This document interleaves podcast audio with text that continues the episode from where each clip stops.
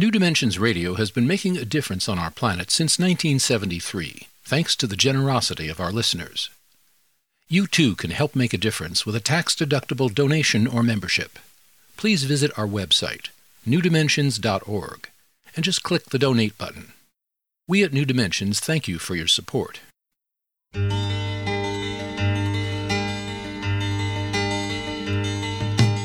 It is only through a change in human consciousness that the world will be transformed. The personal and the planetary are connected. As we expand our awareness of mind, body, psyche, and spirit, and bring that awareness actively into the world, so also will the world be changed. This is our quest as we explore new dimensions.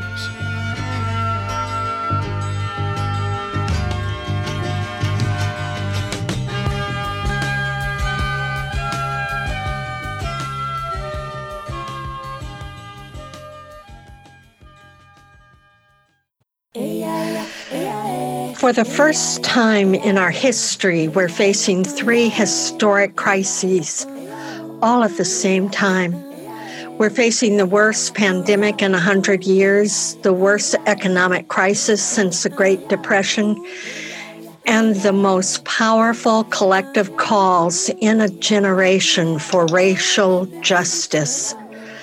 My dear friend and African American Ronita Johnson has been most gracious with her time and talent to lead several groups this summer in candid conversation about racism. I've been part of several of these groups as we converse along the divide of race and culture. Today, we will be endeavoring to have a forthright, deep sharing between the two of us about what we've learned, what continues to scare us, and our hope for the future. Instead of hosting, I will be participating equally in this deep dialogue with Ronita Johnson. Ronita Johnson has worked at the intersection of DEI, which stands for Diversity, Equality, Inclusion, and has been convening Sacred Circle for over 30 years. She cut her teeth in the corporate world as a first diversity manager in a large corporate organization in the 80s. Skilled in the practice of dialogue, she creates safe spaces of listening, learning, and self-reflection to bring conscious that which lies in shadow. In 2010, after a successful diversity consulting career, Ronita retired to devote all her energies to convening circles. She hosts online and in-person circle gatherings, organic in nature, and focused on authentic conversations toward excavating truth around life-giving topics that matter. She, along with me, are founding conveners of the Millionth Circle. She is also an original convener of Women Eradicating Racism and convener-facilitator of Becoming Anti-Racist. She's the author of Coming to Forgiveness, A Daughter's Story of Race, Rage, and Religion, and created and acted in a one-woman show, Forgivable. Join us for the next hour as we converse candidly with one another on the subject of racism and how to become an anti-racist with our guest, Ronita Johnson.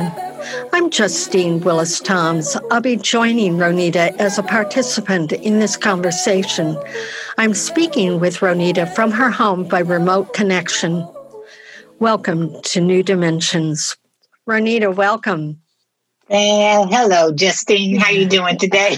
Well, I'm a little nervous. As you know, I've spoken to you before about this, and you've been so kind and welcoming. And I just want to thank you for all the time that you are giving to this very profound conversation that is going on, not only like between us, but it's going on all over the country. This generation is really focusing like it never has before. So let's just launch into it, Ronita. Well, before you do that, I want to thank you, Justine, for agreeing to have a conversation. You're the expert. You're usually interviewing the person that's written the book, the person you've invited. And I feel it's really important to model what having a conversation can be between people of different races. This is not a conversation that we usually have. And when I suggested it, you just said yes. And so I also want to thank you for the opportunity, because we're practicing. You know, we're practicing what this conversation could look like, and we hope that we can be a model for others that are joining in the listening audience today. Thank you. Thank you so much for that acknowledgement. I just know that when, as I said, that I've been participating in several of the circles that you've been facilitating. And one of those circles is a very mixed circle of white and African-American women. And then the other circle is predominantly white, except for you and one other person who is of Japanese ethnic background. And so as we're talking in these groups, it's kind of scary. And not only it is scary. As a white person, I'm afraid I'm going to say the wrong thing. And if I bring up something, is it going to be politically incorrect? Or am I going to offend? And what you have set up, Ronita, is a safe container where we are beginning. With one of the circles, we've been together for over 20 years, so we know one another, we trust and respect one another. So that's already in the field. The other circle that I'm participating in that you are helping to facilitate, some of us have not ever been together, so there's a little more newbies. So there's a little more tension there. Yeah, but it's a great challenge for us to widen that circle of diversity and to speak candidly, or to learn to speak candidly is what I'm thinking. So with me, That has been my hesitation, that I might say the wrong thing or say it incorrectly. So do you have any comment on that? Yeah. Well, first of all, let's go back to the circle that we've been in for almost 20 years. As you've noticed, there's still some hesitation in that circle. We've had relationship. We've been talking about everything for a very long time. And even there is this hesitation to be honest about one's experiences, one's history, one's background, one's attention when it comes to the subject of race and what it means to be white, what privilege means. So this has unfortunately kept the subject in the closet. So we see the difficulty and the wondering if I'm going to say the wrong thing in a circle that's been together almost 20 years. So then you look at this new circle, and there's even more walking on eggshells. But here's the thing. The time has come. We have to talk about it. I mean, you know, putting it in the closet doesn't help the problem to go away. In fact, the problem has gotten worse. I think we're in many ways in worse shape than we've been in a very long time. And we see what's happening right now in Wisconsin with the shooting of Jacob Blake, and then the vigilantes there was people with guns and they killed two people last night. And we know that if that had been a black man with a gun or black men with guns, they would probably all be now in the morgue. So we see right there the unequal treatment, the privilege that some people get and other people don't get. So we have to talk about this, because we have to realize that there's different treatment for different people depending on what they look like and depending on our race. So we have to talk about this because it's not going to go away like magic. There's no magic act here. There's no pulling the rabbit out of the hat. We have to grapple with this. It's not easy. It's painful. And you mentioned creating a safe environment. That doesn't mean that it's going to be comfortable. I think What happens is that people, particularly white people, because they've never really talked about this, they want to be safe and comfortable. What I offer, what I invite is safe, respectable. That doesn't mean it's not going to be comfortable. I mean, in fact, it's probably going to be uncomfortable because you know that feeling you get in your gut when something is true and you know that perhaps you participated in that, you get that burning feeling in your stomach, in your gut, like somebody just punched you.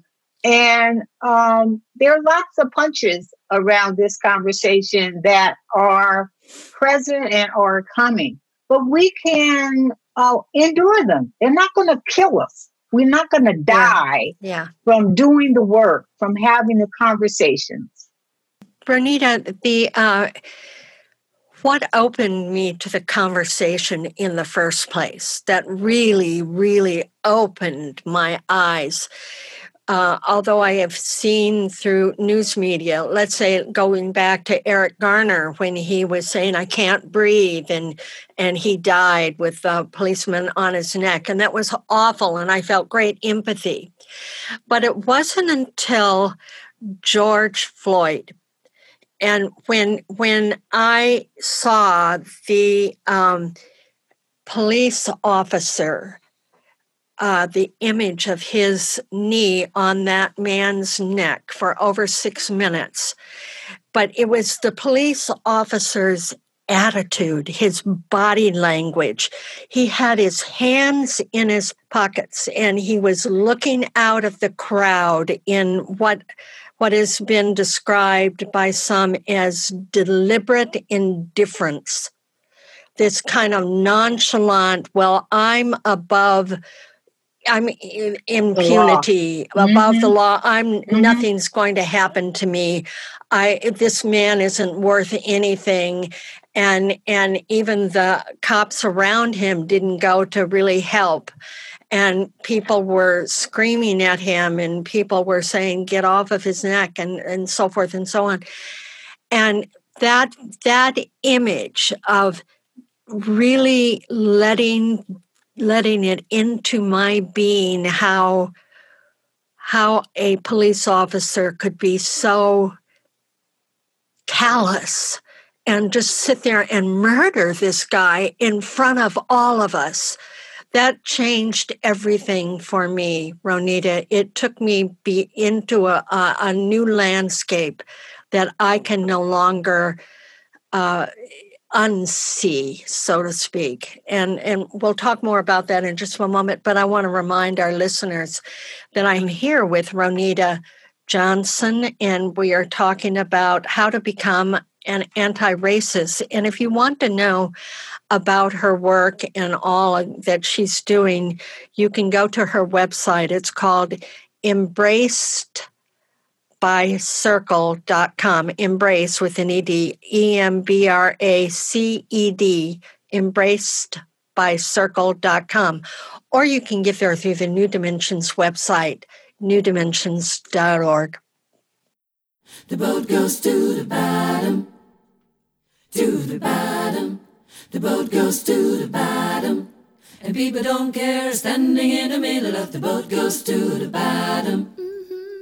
To the bottom, the boat goes to the bottom, and nobody reacts. The captain shouts, clear our deck, we sink like a stone, but you don't care, standing in the middle of the boat goes to the bottom, to the bottom, the boat goes to the bottom, yeah, the boat goes to the bottom, to the bottom, the boat goes to the bottom. And nobody reacts. The captain shouts, put on your life jacket, you sing by the bow, but you don't care. Standing in the middle of the boat goes to the bottom, to the bottom. The boat goes to the bottom. I'm here with Ronita Johnson, and she is an African American, and I'm a white woman, and we are having a conversation about racism. And I just said how my eyes were open and how I started to say, okay, I'm going to jump in here and learn more. And oh my gosh, I every day I'm watching a video or reading a book or doing a podcast or doing a YouTube or watching the news. Every day I'm just collecting more and more information. But what I'm noticing is it is endless. The issue is so huge and so multifaceted. It's not like, oh, okay, just there are a few racist people and they do terrible things and they belong to the KKK and I would never do that. But I'm learning that does not take me off the hook as a white woman. And that's kind of where I am. No, it doesn't. I mean, I think first of all, let's go back to George Floyd. If there had not been a video available to record what happened to him, George Floyd would have been murdered in vain. This happens all the time, the murdering of Black men in this country. It would have happened and no one would have said anything about it. But because it was recorded, the whole nation got to see him treated worse than an animal. I have two friends from the South originally, two white friends, and they told me that they were hunters and that putting the knee on the neck was the way that they would drain the life out of deer to make sure that they were dead. And so when I think about that, it just even strikes me more that we're not human beings. We're treated like animals, and we were treated like animals during the time of slavery. But the sad thing about it is that it took this act of murder on the television for people to wake up that this happens all the time to Black and brown people. So do we have to have a video to prove that it's happening? What about all the times where there is no video? Where is the consciousness of the United States, the consciousness of America, when there is no video? And think about all the unvideoed killings, shootings that have happened in this country. I think that's the most startling thing for me, that it took this murder on TV, not on a television program, but in real life, in living color. It took that to wake people up. So there's been this silence, this complicity that has happened across the board, and this shook people up. It shook them up, and I'm just hoping that people gonna go back to sleep. Was talking to I'm doing some research with younger white children, like 18, 19, young people. And I was talking to one the other day, and I asked her about what happened when she saw the George Floyd murder, and she said that she and all of her friends were just so impacted by it. And I said, do you see? And she protested. I said, do you see that movement continuing? And she said, no, it's quieting down now and everybody's focused on the election. So what's happening is this seesaw kind of response that we go up when something like a murder or Jacob Blake happens, Breonna Taylor, we go up we get excited. There's protest, there's loud voice, really being upset and angry and how could this happen? And then it dies down on the other side of the seesaw and it's quiet until another one happens. So my inquiry is, what is it going to take, America, for us to stay with this until we have reduced, actually ended racism in this country? What is it going to take for us to stay woke? That's the question I have. Well, you know, Ronita, in some of the studies I've been doing, there is that Abram Kendi book on how to be an anti-racist. And one of the things that he pointed out in the book was when you look at the history of all of this and you go back to 1619, and then, I mean, it's over 400 years, you know, that we've, that this has been an issue in this country. And he talks about the different milestones that have happened, like 1865, you know, the ending of slavery, the 13th Amendment, and then other, you know, voting rights amendments, and then in the 60s, more legislation was passed for integration, and it. But what that doesn't point out is all that's happening in between. It's like, okay, the 13th Amendment passed, and so therefore slavery is over. And you had us. You suggested that we all watch the movie 13. Yeah. And I had no idea that in that, and here's what it says. I've written this down. It says, in the U.S. Constitution, it says, neither slavery nor involuntary servitude except as a punishment for crime whereof the party shall have been duly convicted, shall exist within the United States or any place subject to their jurisdiction. So this is saying, hey, okay, there's no slavery, but if you get caught with a crime, you give up your rights as a citizen. And then we all know, as we've all gone through and started to look at things, we see about the pipeline of incarceration, the way blacks are pulled over constantly in the stop and frisk, and you know all of these things that make it this whole like profit-making. Prisons are voracious in their appetite. Yeah. Just voracious. Yep. And it's black people are an easy target for law enforcement, I guess. It is true. First of all, black men are 5 times more likely to be in prison than their white counterparts. 5 times. But in the 18 to 19-year-old group, they are 13 times more likely to be in prison. 13 times more. So, you know, you have to ask yourself, what is that all about? You think about marijuana use between black and white people. Black people are 3.65 times more likely to be arrested for possession charges. And we know that fatal killings for every 1 million people are 30 black versus 12 white.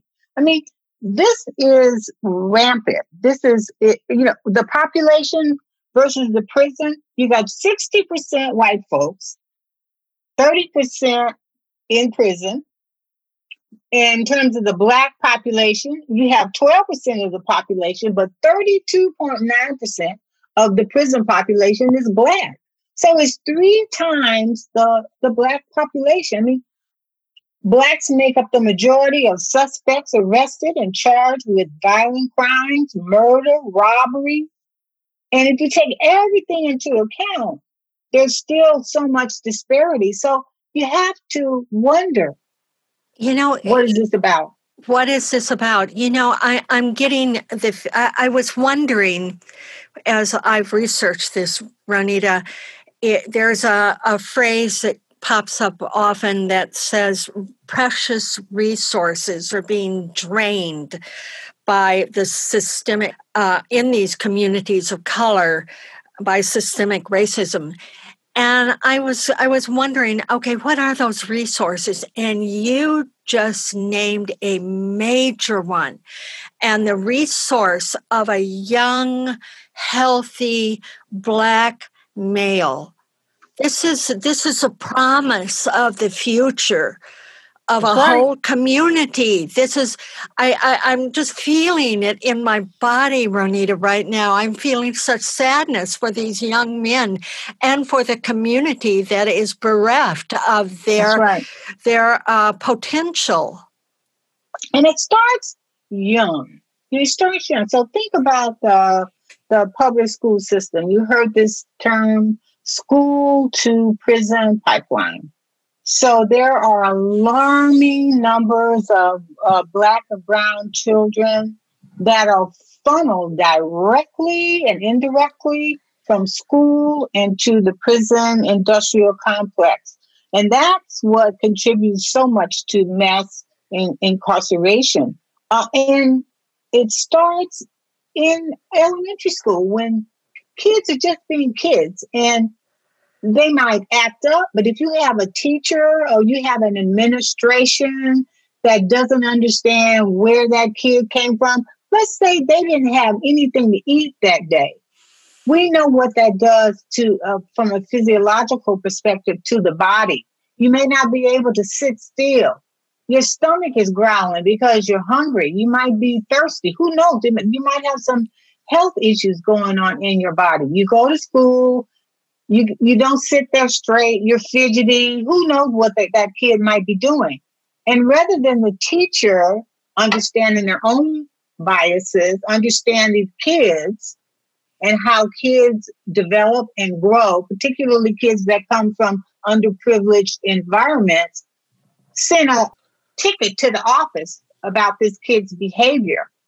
And that starts it. I mean, I actually have a friend whose kid was tagged from the beginning to the end, and he ended up in jail. Good little kid. I knew him, but his self-esteem was broken. And I think at some point he said, it's better for me to act out, and I know what's going to happen to me anyway. But there is this repetitiveness.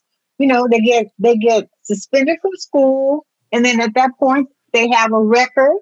And then there's the bias from the teacher, the bias from the school administrator. There's not resources in the school to support that kid, maybe with a sociologist or a psychologist to talk to the kid and find out what's going on. And before you know it, you've got a kid in the juvenile detention, and it goes from there. It does. I'm here with Ronita Johnson. She's an African-American, and I'm a white woman, and we are sitting here trying to have well, for me, sometimes it feels like an uncomfortable conversation on racism, although I'm sure it's uncomfortable for everyone around. I wish we didn't have to have it. I want to remind our listeners, you're listening to New Dimensions.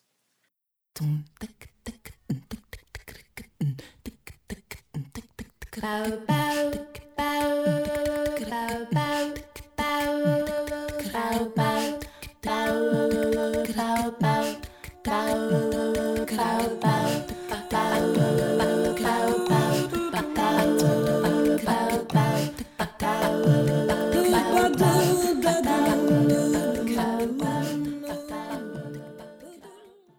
Ronita, we're talking about racism, and one of the things that I've learned recently, I was watching, I think, last night, one of W. Camus Bell's, he does a series on television called Shades of America, and I highly recommend it. He is very, very good.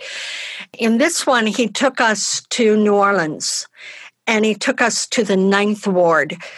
I had no idea about this and what happened here. He pointed out and was interviewing someone who was living there at the time during Katrina.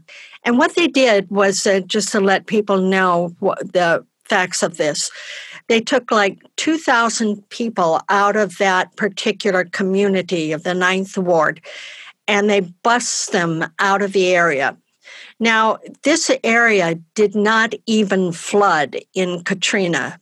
There was the Fourth Ward, I think, was the one that flooded, but the Ninth Ward did not flood. All these people were bussed out. Then while they were gone, they tore down all the affordable housing. They tore down schools. They tore down businesses. They took bulldozers and they leveled it. And then what they would do, this is called gentrification of an area. What they're doing is that they want to build more, expensive housing. The tax structure started to change, and people who were living there couldn't even afford to stay in the houses that were still standing.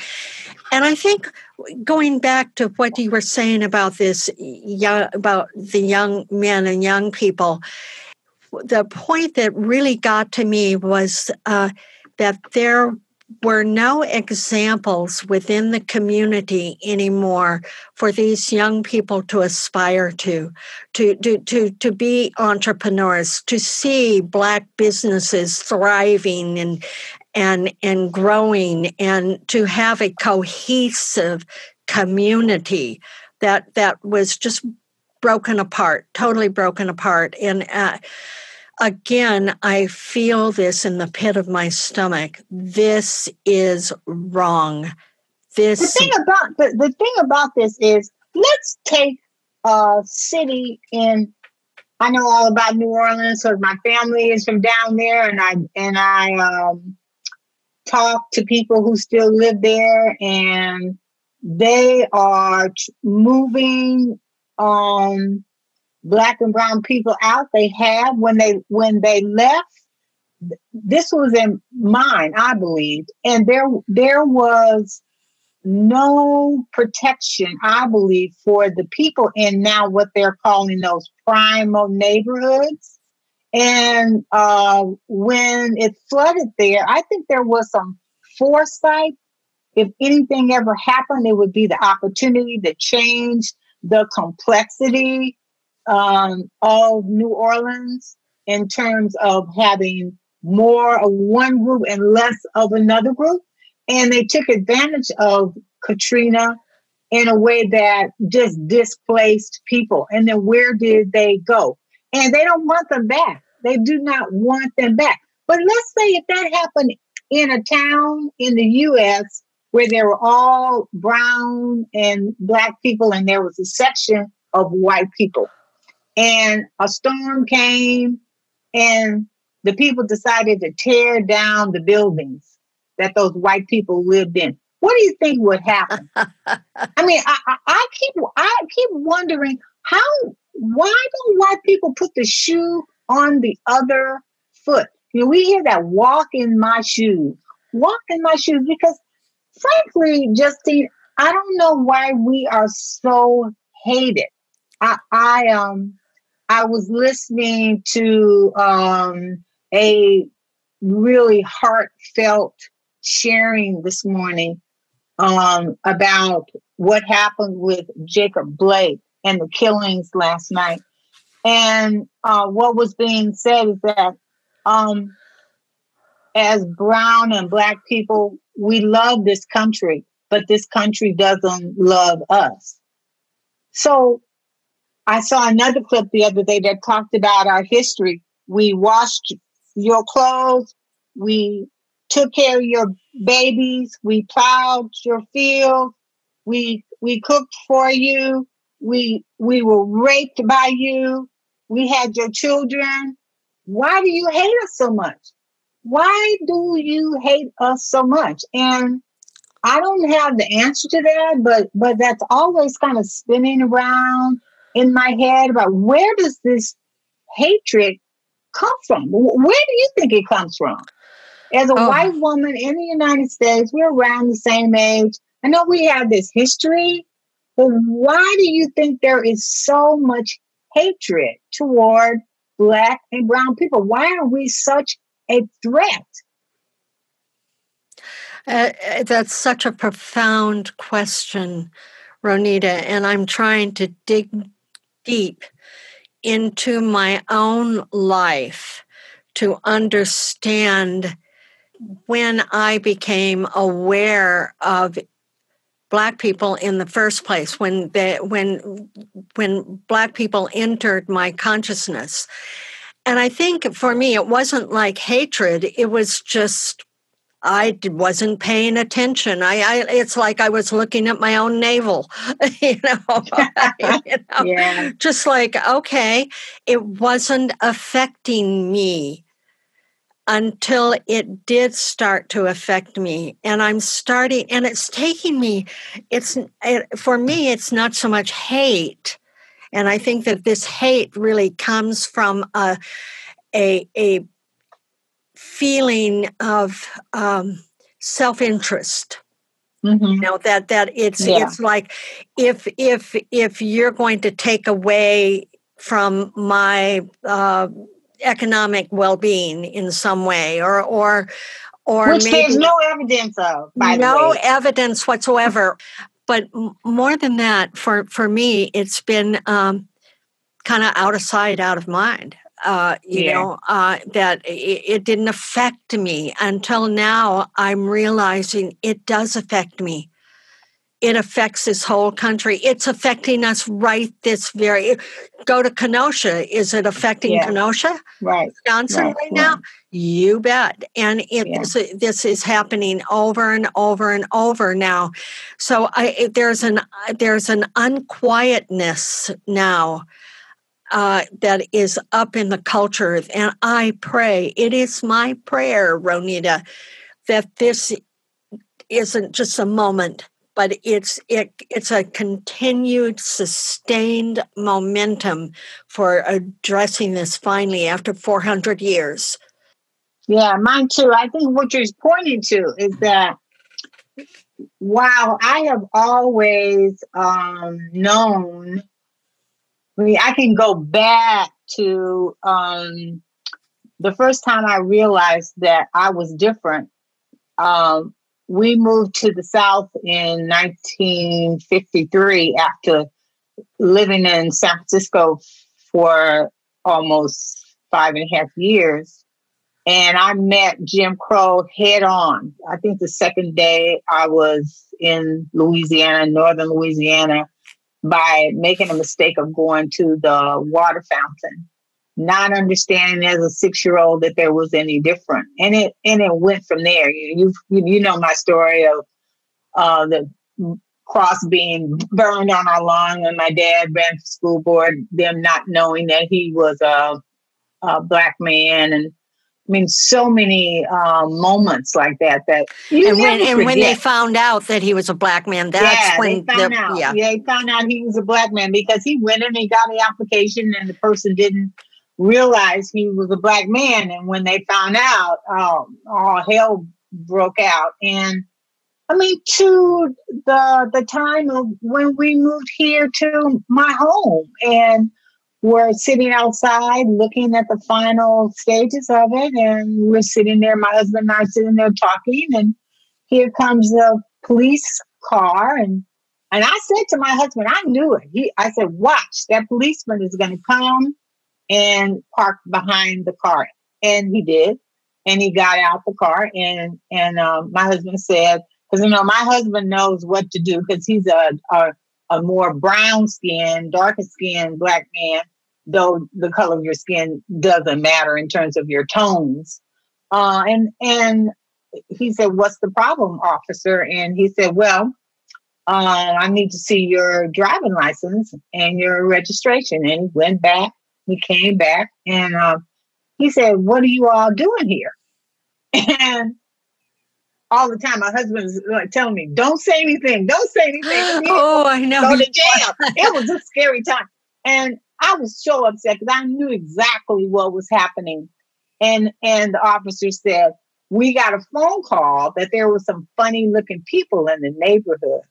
And I said, funny looking? And he looked at us, and when we told him that we were looking at our house, we could tell that he was very embarrassed by it. And so I finished it. He said, okay, well, all right. And I said, well, it's good to know that we're moving into a city that if we see any funny looking people, we can call the police department and you'll come running up here.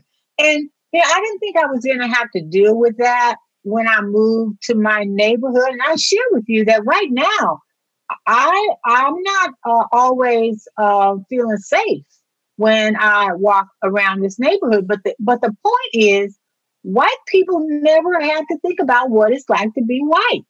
They never have to think about. They never have to worry about safety. You know, they just don't. I mean, all of the privilege that is given to white people just because they're white. And I think the point that we keep making as Black and brown people is that being white doesn't mean that you haven't had your share of experiences that were hard.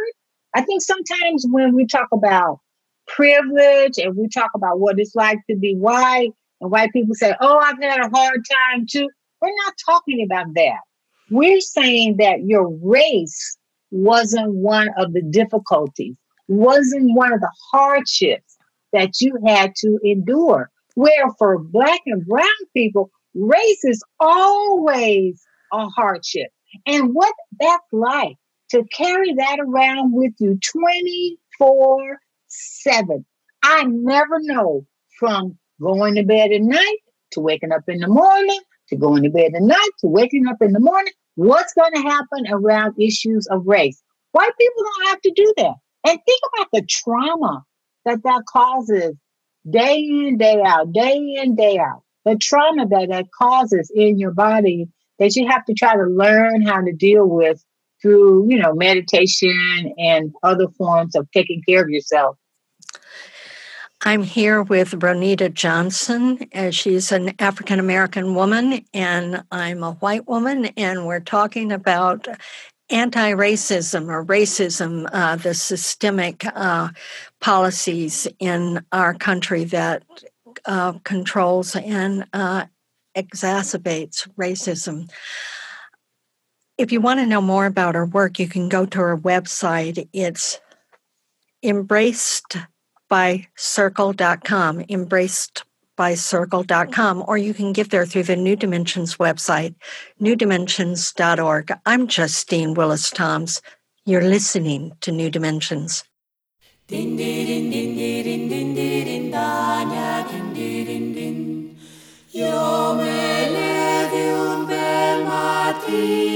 Matineta per la prata, encontré el Señor que cantaba sola rama. Din din din, din din din din din din daña din din din.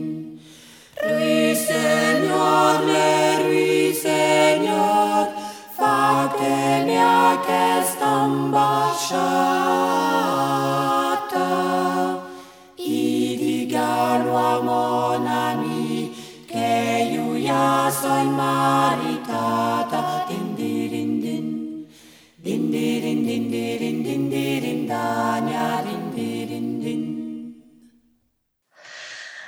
I'm here with Ronita Johnson, an African-American woman, and I'm speaking with her as a white woman, and we're talking about becoming an anti-racist. And let's talk about, because this whole conversation is about how I can, as someone who's grown up in privilege and has not been concerned with being pulled over by the cops for the color of my skin, or my children to be stopped on the street by law enforcement on a regular basis. How can I and all of us become better allies to people of color, and in this case, to Black people? Yeah, that's a great question, Justine. First of all, I looked up that word ally recently, and it comes from the Latin word to bind. So from there, it's about acting together and protecting one another and joining together. There is an incredible, right now, an incredible amount of information on the internet. You can Google search how to become an ally, but I'm going to talk about just a few things. I think the most important, one of the most important books of our time is How to Become an Anti-Racist, Kendi's book. I think it's remarkable. It illuminated me in ways that I didn't understand, that even people of color can be racist. I never thought about myself as a racist person because I thought it was about power, but he goes into detail about that. So I would say the first thing is become an anti-racist, which means that you're not speaking from a place of neutrality when you say non-racist. You have to say anti-racist, because that's an active word. It means you're not endorsing any kind of racial hierarchy or any kind of racial inequality. Understand, you talked about understanding where you came from. You got to understand your indoctrination, your socialization process. It is amazing to me how many white people don't know any black people, don't know any brown people, have never been around a black or brown people. And in the school system today, they are more segregated now than they have been in our history. And so that lets me know that there is a moving away from integration and a moving towards segregation. So the less people that you know that are different than you around racial differences, the less you're going to know about them and the more suspicion that you might have about them. So you've got to do your work. Find out how your socialization has biased your opinion, has created stereotypes within you, has caused you to discriminate. And you talk to your children, talk to your loved ones, talk to your people that you work with, talk to the people in your community.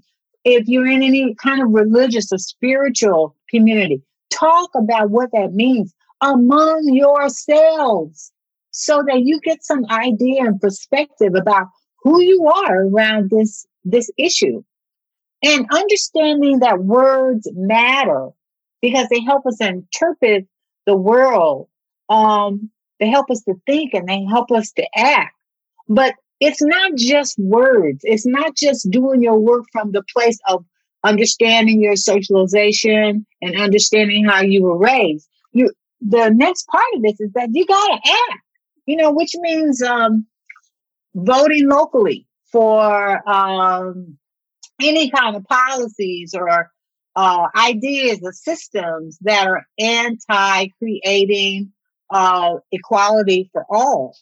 Get into schools and see what are some of the processes and procedures that keep black and brown children in a racist environment. Bear witness. So when you see behavior that you feel is not coming from an anti-racist perspective, be willing to speak up and say something. White people are scared to be courageous. White people are, because their friends may not like it, they get ostracized. We get ostracized all the time, but we keep going. Support people of color-owned businesses. There's a tendency that white people only go to white people for their businesses, but come on now, there are some reputable businesses owned by people of color. Support financially. There's the ACLU, the Equal Justice Initiative, GLAAD, the Color of Change, the Southern Poverty Law Center, the Native American Rights Fund, the Asian American Advancing Justice. There's so many organizations that you can donate money to. Some of these protesters that are out here fighting on the lines, they're going to jail. They need bail money. there's a place where if you don't want to get out there and protest, there's a way to support the protesters. Push for police reform. We know that so much money has been poured into police departments, but even police say that they don't have the training or the time to deal with some of the issues that are out there. And if these young students and in other situations like mental health and domestic violence, if we had trained professionals to support that, it would free the police up so that they could be dealing with only violent crimes and not following around Black and brown people. But I think the number one thing is that we the most important thing is that we have to have this chisel away attitude. I have to believe, I have to have hope. I have to have hope and faith that we can chisel away at this one chisel at a time, and that we have you partnering with us. And think about that word partnership, that we're collaborating and that we're co-creating the future together. You know, we have a vision that we can be one people, and that we chisel away at all those policies and practices and ideas that do not support us in creating the kind of America that we all want, we all desire, and we all deserve. I deserve to be as safe in this country as you or any other person. All brown and Black people deserve, as American citizens, to feel safe. All brown and Black people deserve an equal opportunity. They deserve fairness. They deserve equity. They deserve to be treated as a human being and treated like themselves and not have to assimilate because of the culture that we've been born into. We've been born into this, but that doesn't mean we have to stay here. That doesn't mean we have to wallow in this. We have the ability to change it if we want to. John Lewis talked about good trouble. I just love that, good trouble. Yes, he said, if you see a wrong, be willing to speak up. Don't be silent. Don't be complacent. I think if we all took that on as a personal vow, all of us, believing hand in hand that we want to create a just society, I believe we could do it. But there hasn't been the momentum. There hasn't been the tenacity to keep going. I appreciate all that you're saying. And I'm thinking as you're saying it, that as we have these conversations, one of the things that's opened up for me is that I realize in the past, I have looked for validation from Black people that I'm okay, that I'm not a racist because I taught in an all-Black school in Alabama, right. So therefore I'm not a racist. But what I found is, wait a minute, I am not off the hook. That's not what you're talking about. What you're talking about is that I need to not be defensive about my own situation of privilege. And I can say the